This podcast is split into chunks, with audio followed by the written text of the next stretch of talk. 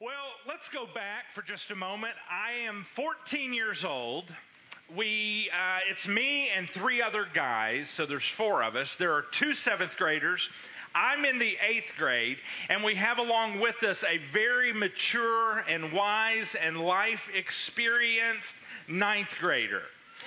We just saw the movie. Uh, if you know where Harbor Freight is in Little Rock at the Town and Country Shopping Center, we had just seen the movie Red Dawn. It was great. And we came out of there, we were ready to fight some commies. I mean, it was we, Wolverines, right? We were. It was great. We were excited. But here's the deal: we had about an hour until it was time for our ride to be there. An hour. Now, what are you going to do in Little Rock?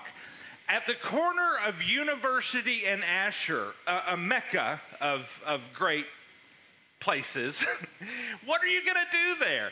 Well, we weren't sure, but the wise, the very wise ninth grader said, Hey guys, come follow me, walk this way.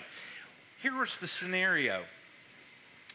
Across the street from the town and country, which you had to cross Asher Avenue to get there, there was a drive in movie theater pretty cool, right? It was built in 1948. They're going to have some pictures of it over there. And it was still up and running as a movie theater, a drive in movie theater in the 80s. And that's when this took place, when I was 14. Here's the thing, though. It no longer showed regular movies. No, no, no. Now the drive drive in theater, giant screen, showed adult movies. Yeah. On the giant screen. Now, the screen faced away from Asher and kind of back into the woods. But this ninth grader was like, Y'all follow me, because I know how to get there. If we walk around this building and, and go down, we'll follow, then uh, it, you follow a path, and then that path leads to a break, a cut in the fence, and you go through the fence, and you can see every, you can't hear anything, but you can see it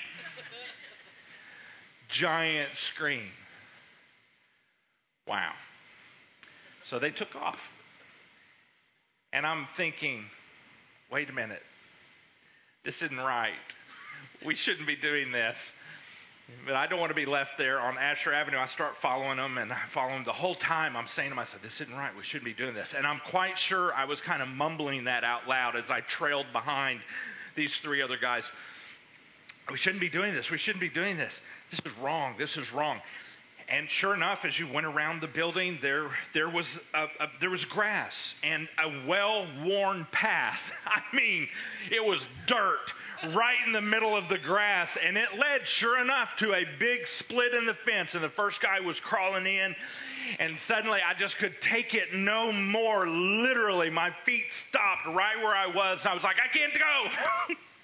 I'm, I'm going back. And I turned around and I walked back twice as fast as they were walking towards this amazing visual thing. and I head back, and then slowly, one at a time, each of the other three guys turn around and they come back. Can you imagine drive in movie adult films? Well, please don't imagine it. I'm sorry I asked you to do that. But that's what it was. We went back. They came back too. They followed me back. But they were mumbling the whole way and complaining about what I was causing them to miss. I, I chose a different path in that moment. I was following them there, but I stopped. Turned around and went the other way I just couldn't do it. You see, when you use the phrase walk this way, hey guys, walk this way, it implies that there's a choice to make. It implies that there is more than one path, more than one way that you can choose. Walk this way. Hey, hey guys, walk this way. Come follow me. You know, let's think about a path for a moment. A trail a trail or path, it leads to a very specific place. It has a very specific, it's, it's not just a path, it's leading somewhere and it has a destination. You will arrive somewhere by following a path, somewhere very specific.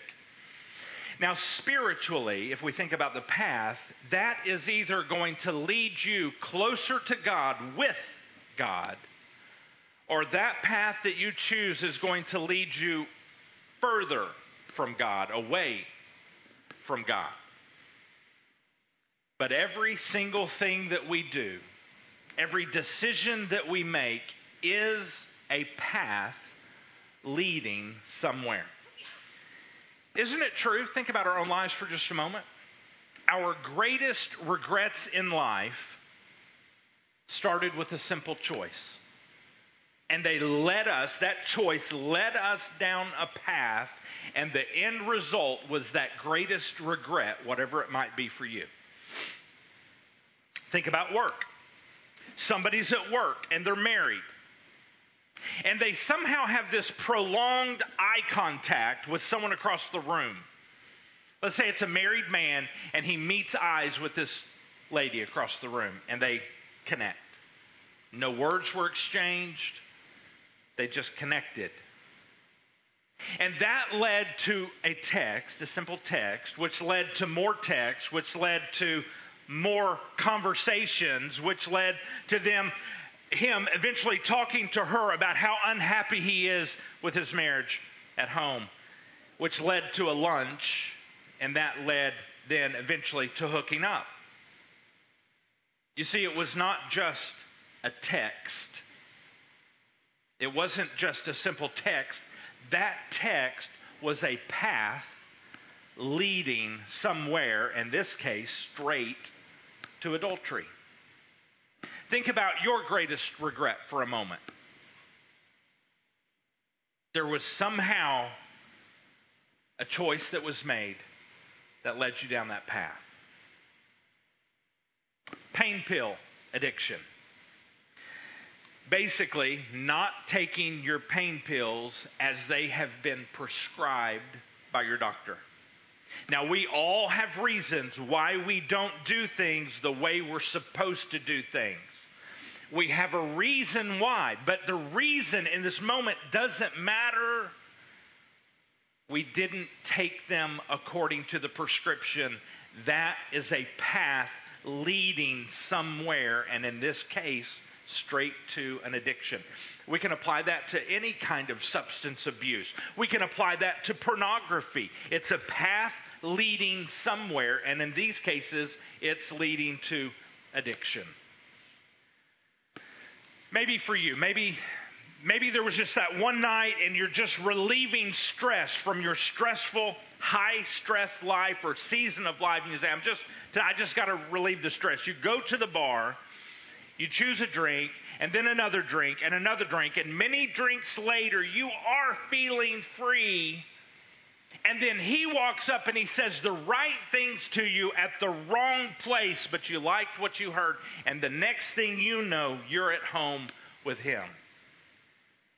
And the next day you realize, here I have had another, yet another empty one nighter. It didn't seem like a path.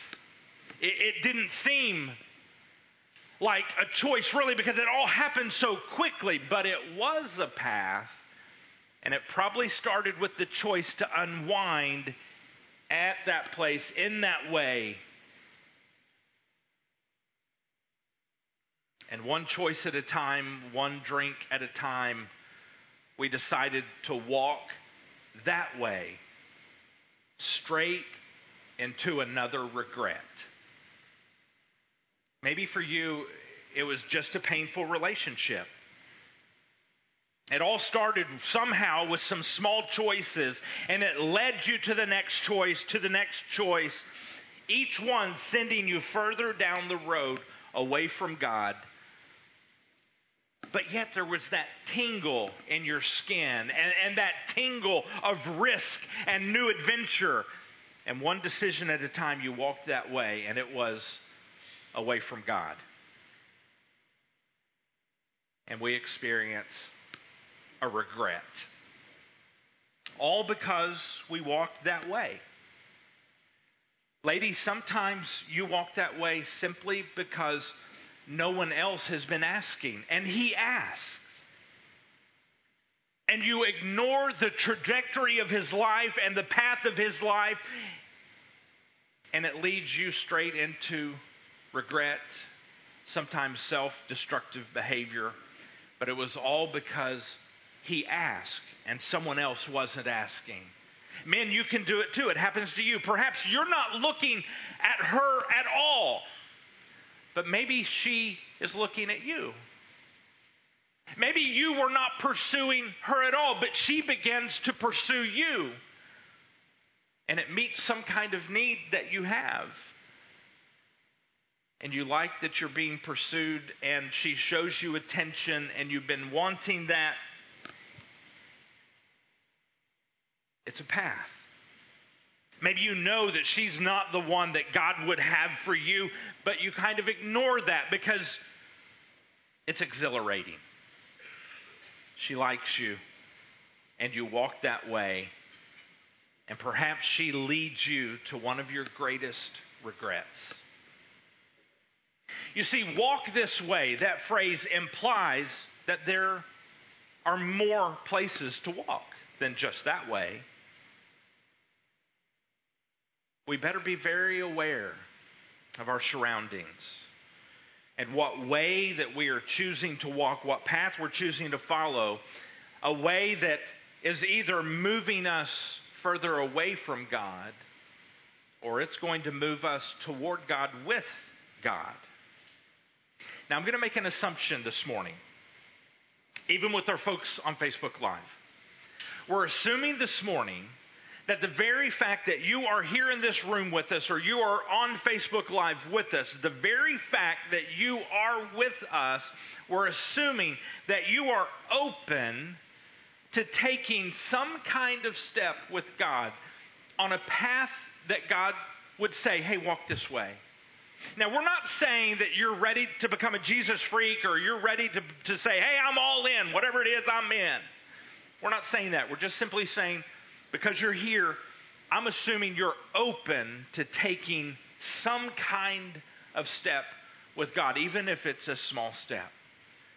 So let's see if this morning we can get some direction. As we jump into God's Word, we're going to be looking at a letter that was written by an amazing Christ follower. His name is Paul, and he wrote this to one of his young, young men that he is trying to teach and train. It's in the book of Titus, chapter 2. In fact, through this whole series, we're going to be in this very tiny book. book of Titus, chapter 2. We're going to start with verse 11. For the grace of God has been revealed. Now, let's talk about this word grace for just a moment. Grace means this I get something that I don't deserve. I, get something I shouldn't have, but it's been given to me anyway. Now, in a spiritual sense, God is giving me right standing with Himself. Now, here's the big deal about that because I don't deserve that. In my life, your pastor, your friend here, Harley, I have blown it. I have made copious mistakes, big, huge mistakes. I, there's something so wrong with me that it is actually at my very core, and I think in my DNA in my genes in my genetics. That's how far back it goes. There's something wrong with me. Now, the Bible has a word to describe that. We hate this word. But yet, it's just, it's descriptive of me. I'm a sinner. That's what the Bible says. And I have to say, yeah, yeah, I am. I've blown it. Let me ask you a question. Have you, please don't answer out loud, or um, please don't answer for the person sitting beside you. Have you ever done anything, I mean anything in your life that was not perfectly holy like God is holy? I, I can answer for you. According to the Bible, the Bible says, yes, you have. And we know that. We know we have. And the Bible uses a word to describe that, and that word is sinner. And yes, I know we hate the word, but it is true of us. It's true of me. And I have blown it. I have messed up. Now, here's the reality I cannot go back and undo that. I can't go back and make that not happen because it happened. I can't undo it. This is a more devastating reality. I can't even go back and make up for it. In other words, I cannot do enough good to make up for my past. That's a reality. Now, let me tell you why I can't do that, because I feel like I need to explain that. Birds and the bees. We're not going to go far here, but you're born a virgin. Once you are no longer a virgin, you are never a virgin again, right? There's nothing you can do to go backwards and undo that. There's nothing you can do to go backwards and, and be good enough or not, you know, to make up for or whatever and say, I don't, I want to be a virgin. You, just, you can't make up for it and go back and be a virgin. Let me give you another example. This one's more palatable. My mom, it kind of involves the birds and the bees too. My mom, my dad, my mom has certain genetics and DNA. My dad has certain genetics and DNA, and they came together and they created me. Voila!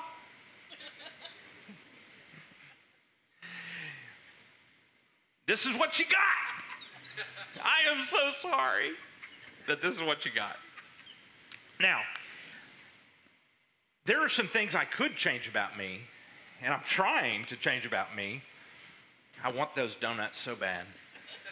There are some things I'm trying to change, but there are some things I absolutely cannot change. It had nothing to do with me. It's in my DNA and in my genetics. One of those is I have blue eyes.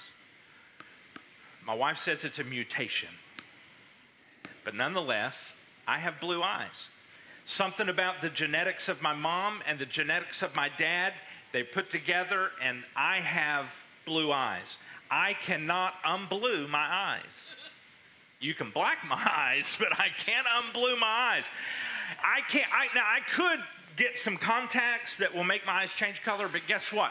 They just look like they're a different color. When under those contacts, they are still blue. I can't change that. I really, I can't go and change that. It's who I am. It's in my DNA, in my genetics. It's who I am. It doesn't matter if I go, I can't go backwards and undo that. And I can't even go try to do good things now to say I really want brown eyes. I want brown. So if I do all these good things to get my eyes, if I if I eat a lot of chocolate, I'll get some brown. I, there's nothing that I can do to make up for blue eyes. I can't. If you hate blue eyes, I can't do enough good to make my eyes different for you. What does that have to do with me being a sinner? Here's what it means. I believe that the Bible teaches us this all the way back in my genetic history.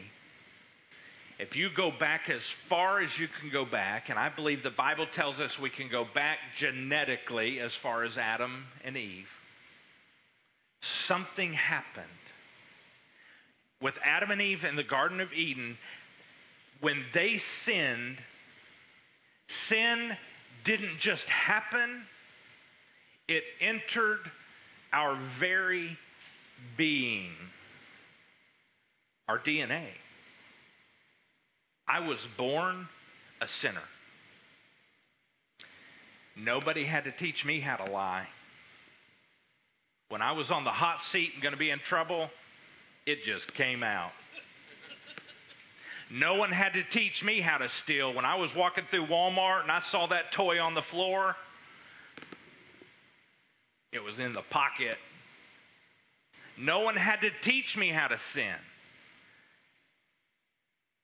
It may have been a three cent piece of bubble gum, but it wasn't mine. No one had to teach me how to steal.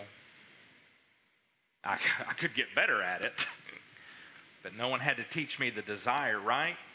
It's in my DNA. It's in the very genetics makeup. It happened all the way back at Adam and Eve. We got a whole series on that. Evil does it. You just go listen to it.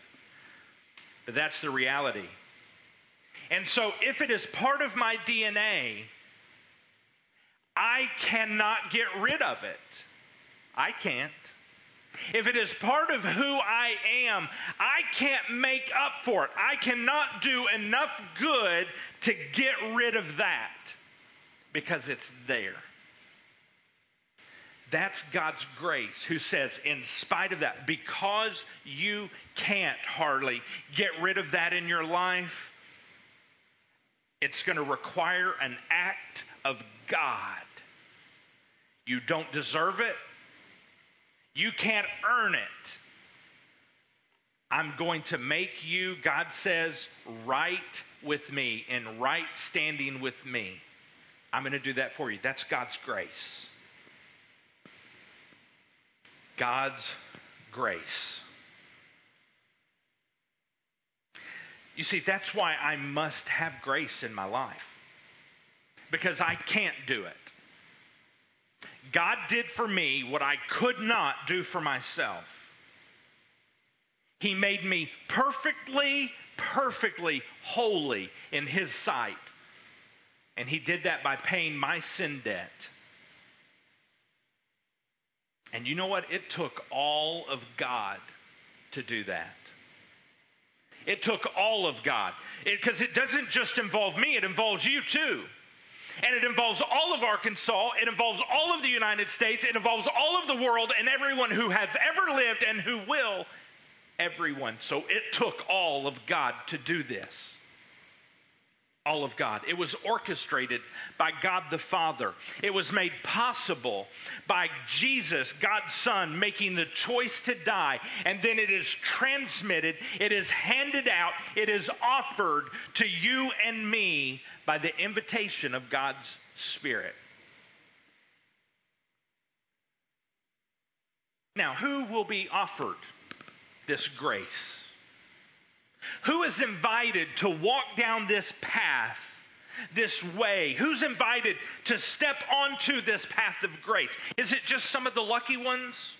Does God have a great big squirrel cage with everyone's name in it and he turns it and he pulls out by lottery a few names? Oh, yeah, you got it. And next one, oh, yeah, you. And you. Uh, everyone else, I'm sorry. Or does he just look through and say, Yeah, I'm going to let you, yeah, yeah, I'm going to let you, and I'm going to let you? Sorry, folks on the back, you should have been in the front. Who gets offered this grace?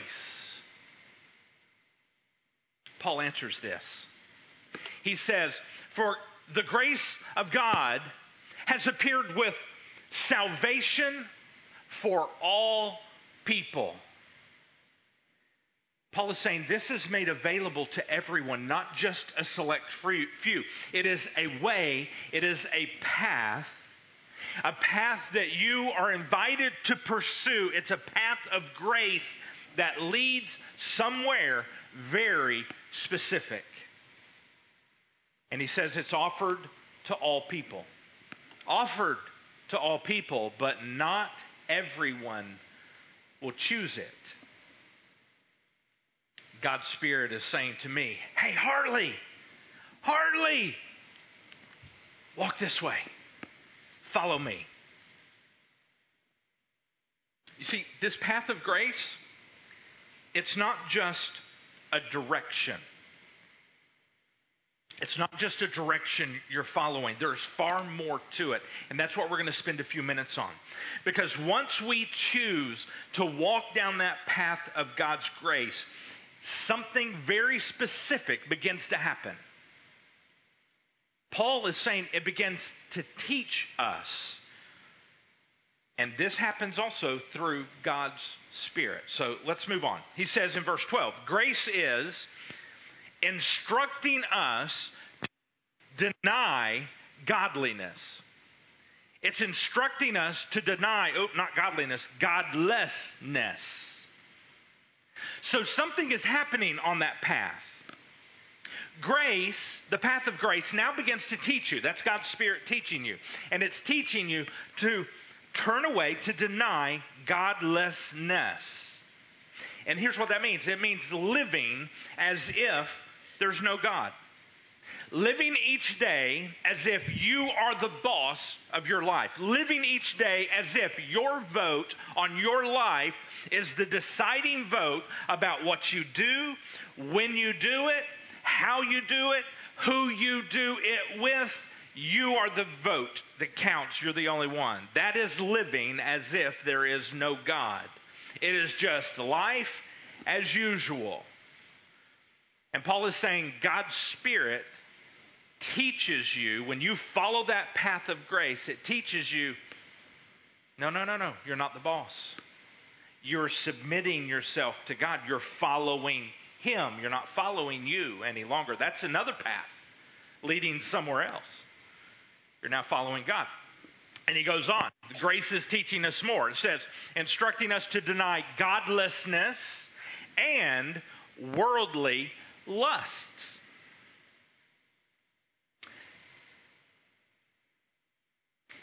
Worldly lust. It is taking these God given needs and desires that He has placed inside of you. He's placed desires and needs inside all of us. God given. But then we go and meet those needs and desires in selfish, ungodly, unholy ways. A God given need to be loved. God gives you that, this desire to be loved. Now, sometimes, for a, a young woman, that need to be loved, that desire to feel loved and to feel wanted and to feel needed, eh, that desire to be loved could lead a young woman down a path where she becomes sexually intimate with her boyfriend. But yet, see, that's a God given need to be loved, but we might meet that in an unholy way. God has given us the way to meet that. He says it's, it's a woman and a man in marriage. And it's within the marriage, not the engagement, not the, not the dating, it's in the marriage that God says it is a safe place for you to be sexually intimate inside that marriage. It's the protection. But we have a God given need to be loved, and we meet that in an ungodly way. That is what worldly lust means. A man has a God given need. God gave him this need, desire to be respected. It's a strange need. We're strange guys. But he gives us this desire, this need to be respected. And maybe life is tough at home and life is not all rosy at home. Maybe he's not feeling respected at home. He has a God given desire, need to be respected. Maybe at work, though, there is this lady who is showing him some attention, and he interprets that as respect. A God given need to be respected, but yet he's meeting that need in an ungodly way by allowing another woman here's, here's how that happens. Maybe they're not even physically intimate yet. Maybe he's just developed an emotional attachment to her. And she is not his wife. His emotional attachment should only be with his wife. He's meeting that need to be respected that desire to be respected in an ungodly, unholy way.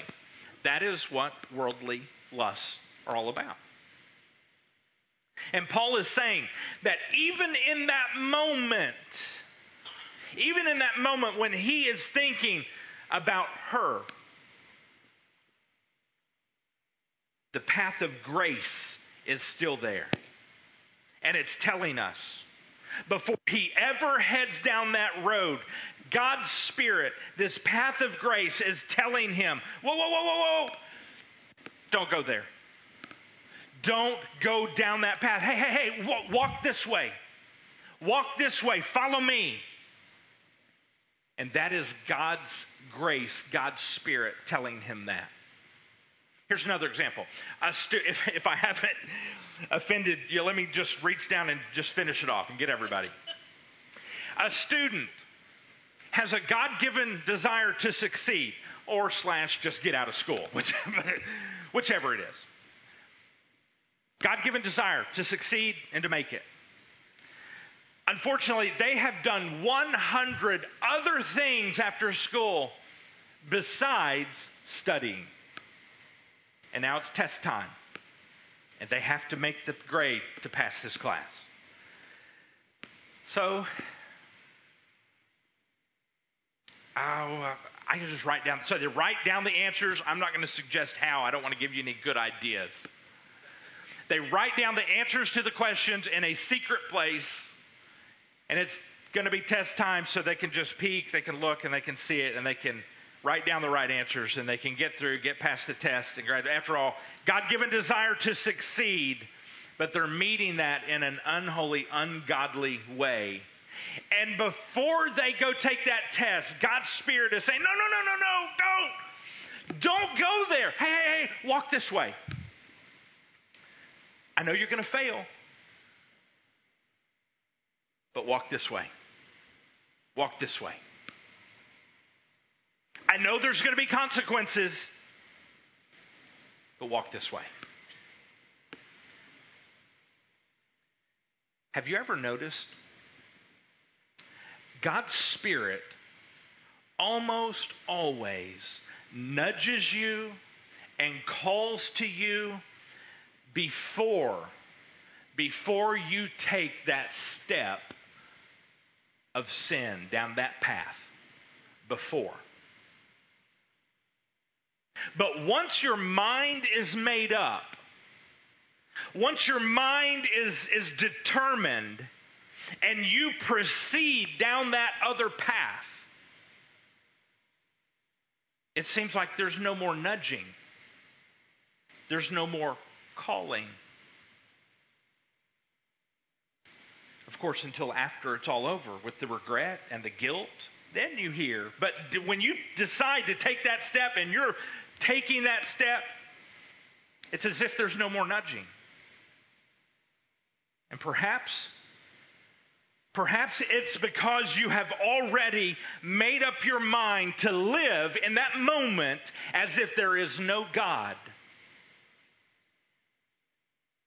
And perhaps God just leaves you in that moment to experience the sin and the full measure of consequences, saying, Harley, I tried to warn you. I tried to tell you. I tried to call you, but you wouldn't listen. Now you're simply going to have to harvest exactly what you've planted. Don't miss this. This is huge. If you have chosen to follow God's grace way, his path, his way of grace, Paul is saying that God is instructing you, is instructing you to deny godlessness and worldly lust. And if that is not happening in your life, on your path that you're on right now, I just simply say, beware. Evaluate what path you're on. Because grace teaches us clearly, if we're on the grace path, Paul says grace teaches us to deny godlessness and worldly lust. And then he goes on to say in that verse, and to live in a sensible, righteous, and godly way in this present age. That's what he says at the end of verse 12. You see, grace shows us which path to take. He says, No, no, no, no, no, don't go that, that way. No, no, no, no. And he says, Walk this way. Walk this way. Come follow me. He shows you which path to avoid and which path to pursue. But big point here if you really are on the grace path, walking that way of grace, Paul is saying you are experiencing an ever increasing, ever increasing gradually, gradually increasing, but ever increasing amounts of you growing in wisdom, living righteously. You're experiencing more and more living righteously, and you're experiencing growing and living and, and, and, and increasing in your desire to be devoted to God. It's increasing as you go. And this is important, which means this this virtually eliminates fire insurance. A fire insurance version of salvation. This fire insurance path that we are so tempted to take and so often do, this fire insurance path looks like grace, but it is not grace. It looks like the grace path, but it is not the grace path. Here's what it says the fire insurance version of salvation, and it is fake. It is a fake salvation. Here's what it says. Okay, if I just say these words, if I say these words that my pastor or my friend told me to say, if I'll just say these words or pray this prayer, if I'll go and get baptized, if I will do these things, check these off the box, if I will do these things, then I will be okay. That's salvation. It's not the path of grace. It's a path leading somewhere, but it's not leading to grace.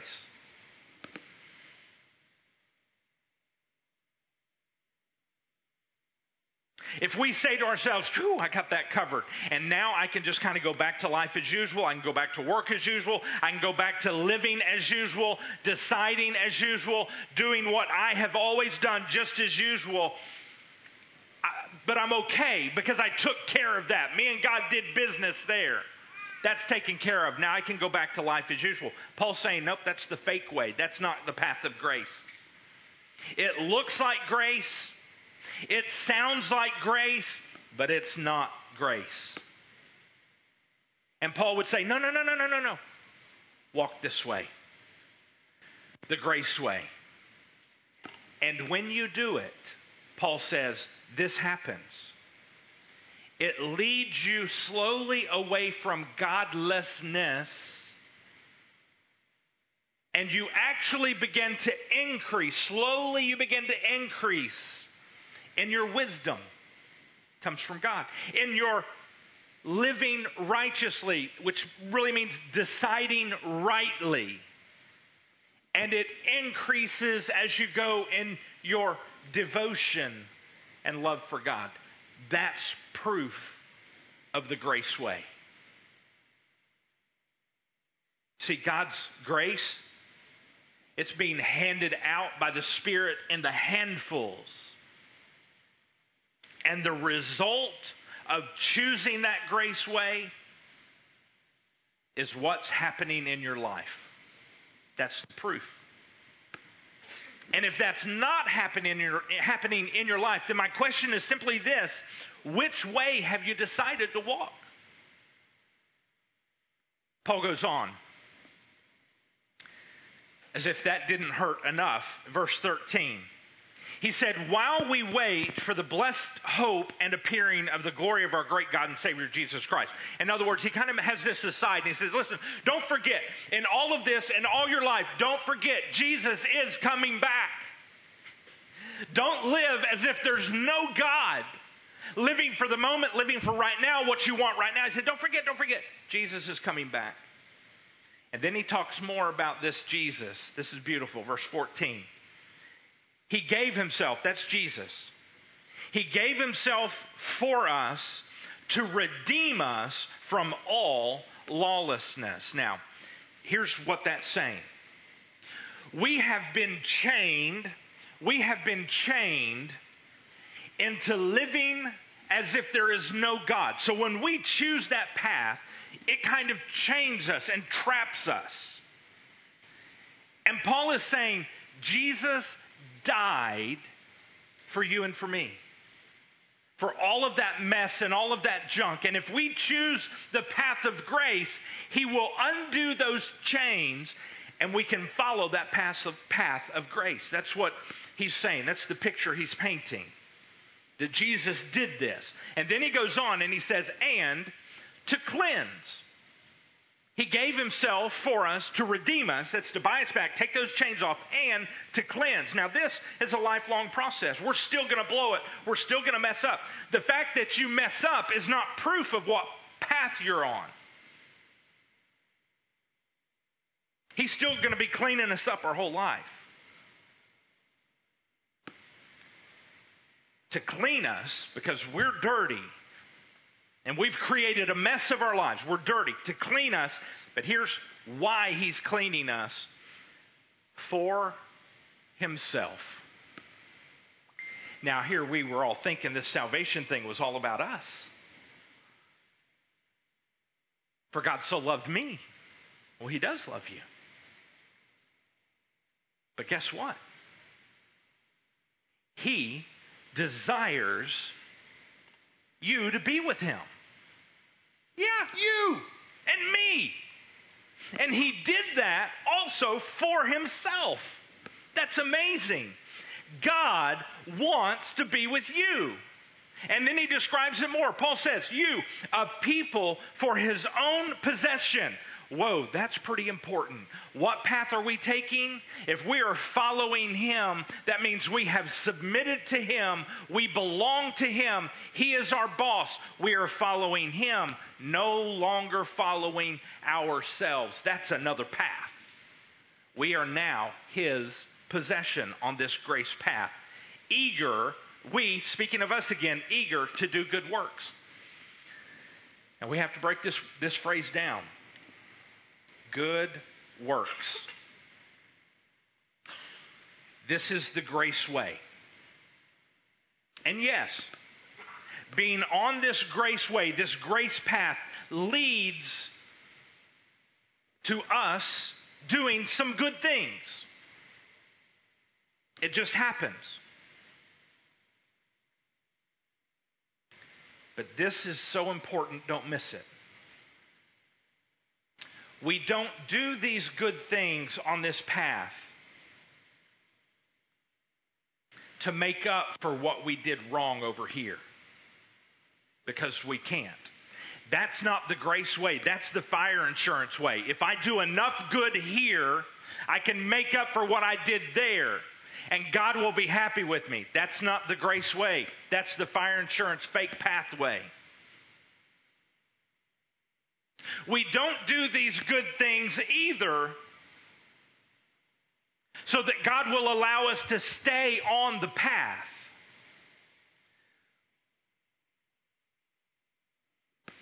Because here's the bad news. We, we were not good enough to get on that path. He had to give it to us.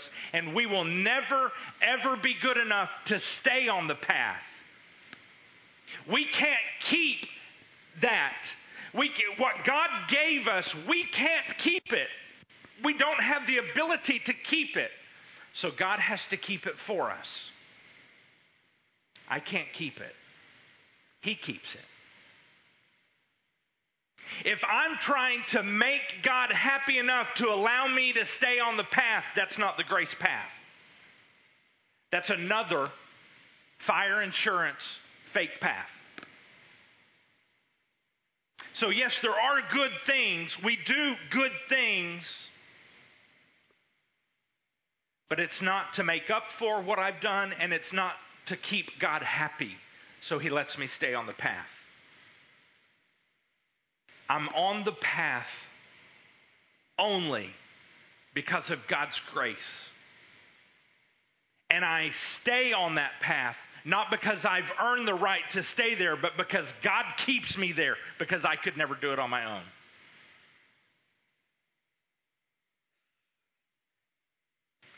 Paul is saying this, and throughout Scripture, we are compelled to do good when we follow the path of grace. Not because we can make up for what we did wrong, not because we're trying to keep God happy so he lets us stay on the path. No, no, no. we do more and more good while we're on this path because we are in awe that God chose to allow us on the path at all. We are in awe of what God has done for us, the fact that He invited us to walk this way. We are in awe of that, and I have no response other than to say, God, I thank you with my life and my decisions and what I'm doing and what I'm thinking. I thank you with those things. I don't earn your love with those things. I don't make up for what I've done with those things. Your death on the cross did all of that. I cannot. I just simply do them because I am so thankful. That's the grace way. I didn't deserve it. He invited me. God made us who choose to follow the grace way perfectly holy in God's sight. He paid the price for our sin. It's the price I should have paid. So as we end this morning, I simply ask this what, what way are you walking this morning? I want you to know this. I believe that right now, God's grace, God's Spirit is calling for you and saying, hey, walk this way. Walk this way. Come, come follow me. Walk this way. Now, if you are walking that way, if you have decided to follow that grace way, that grace path, how do you know if you're really on the path? Are we simply just following a path that looks like grace and sounds like grace, but is actually just fire insurance leading us away from God? Are we really on the grace way? Moving toward God with God? Are we passing that test? The test saying, are we actually in our lives increasing, even if it's slowly? So I'm a slow learner, even if it's slowly increasing in my life in wisdom, increasing in my life in making right decisions increasing in my life, in my devotion and my love for God? Or are you pretty much the same person you were four, four months ago? Because if you are on the grace way, you are changing. God's Spirit is changing you. Let's take just a moment together to talk with God. I don't do this often, but I'm going to do it this morning. I'm just simply going to ask you to bow your heads. Just bow your heads and close your eyes. I, I, want to have a conversation with your eyes closed so that you're just focused. If you don't want to close them, that's okay. Just look down. I just want to have a conversation with you very, very focused. Because if God is calling you right now, if God's Spirit is saying to you, to you you've been going the wrong way, don't, don't, don't, don't, stop, stop, don't go that way. If He's been saying you've been trying to get fire insurance and it looks like grace, but it's not grace at all, that's not the grace way. If His Spirit is saying to you, stop, stop, stop, stop, and come over here, if He's saying to you, follow me, walk this way, you can respond right now. I'm not going to ask you to stand up and walk down this aisle. We didn't even have that opportunity in the movie theater, but we're not going to do it here because this is what I want. I want you to have a conversation right now with God. If God is calling you to the grace way, to leave a, a, a fake, a fake way that looks like grace but is no grace at all, if he's calling you, just simply have a conversation with him right now. Here's what you need to do. In your heart, you don't even have to say it out loud. He is listening to you. Simply tell God what path you've been following. Has it been your own path? of living as if there is no God and making decisions based upon just what you want in your life and what you think needs to happen? Or have you been on a fire insurance path that looks like grace? You've been trying to earn God's love. You've been trying to make up for what you've done wrong. You've been trying to, to, to keep God happy. Tell him what path you've been on. And if this is you this morning, if you are choosing to follow God's way, God's grace way today, I just want you to tell Him right now, tell Him that you want to leave that path, that you are leaving that path and you are getting on His path. His Spirit's inviting you to do that right now. Tell Him. Now, let me tell you this it requires you, if you're leaving that path and getting on His path, it requires you to do something. By the very words we're using, it requires you to follow Him, which means to follow the leading and the nudging of God's Spirit. You won't do it perfectly, but it requires you to follow Him as He instructs you in increasing wisdom and increasing your right living and right decisions and increasing in your devotion and love for God.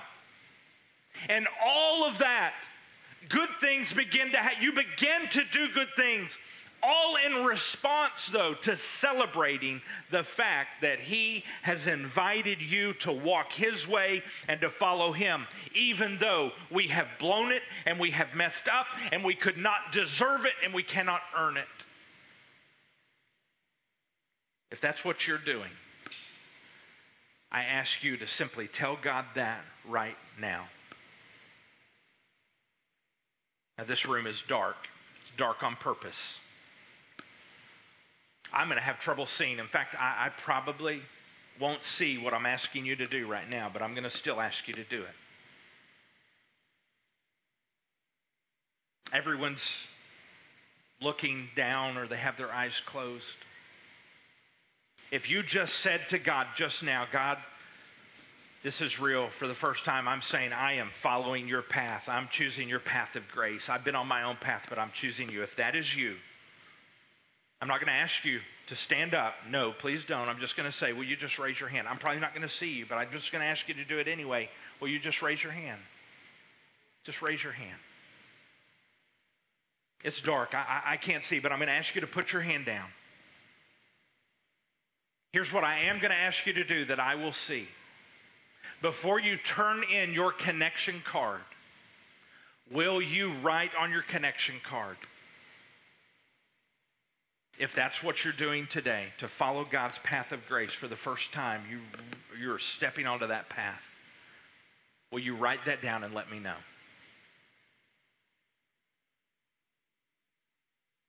Now, I want to close our teaching time. The band is making their way up right now. I'm going to close our teaching time with a prayer, then we're going to have a song and we're done. But I want to pray for you because in my heart, I know there are people here today, even though the room is too dark and I couldn't see. I know there are people here today who have stepped onto the path of God's grace, and I want to pray for you. Let's pray. Father, we celebrate those right now who are submitting their lives to you, those who are choosing to walk your way and to follow you. God, thank you for choosing to die for us. Jesus, thank you for loving us so much that you were willing to suffer. God, you purchased our lives for eternity. And that makes us want to celebrate you, God. To celebrate you by growing in wisdom, and to celebrate you by growing to make the right choices and right living and to celebrate you, God, by being devoted to you. Jesus, we celebrate you. We adore you. And it is in the holy name of Jesus we pray. Amen.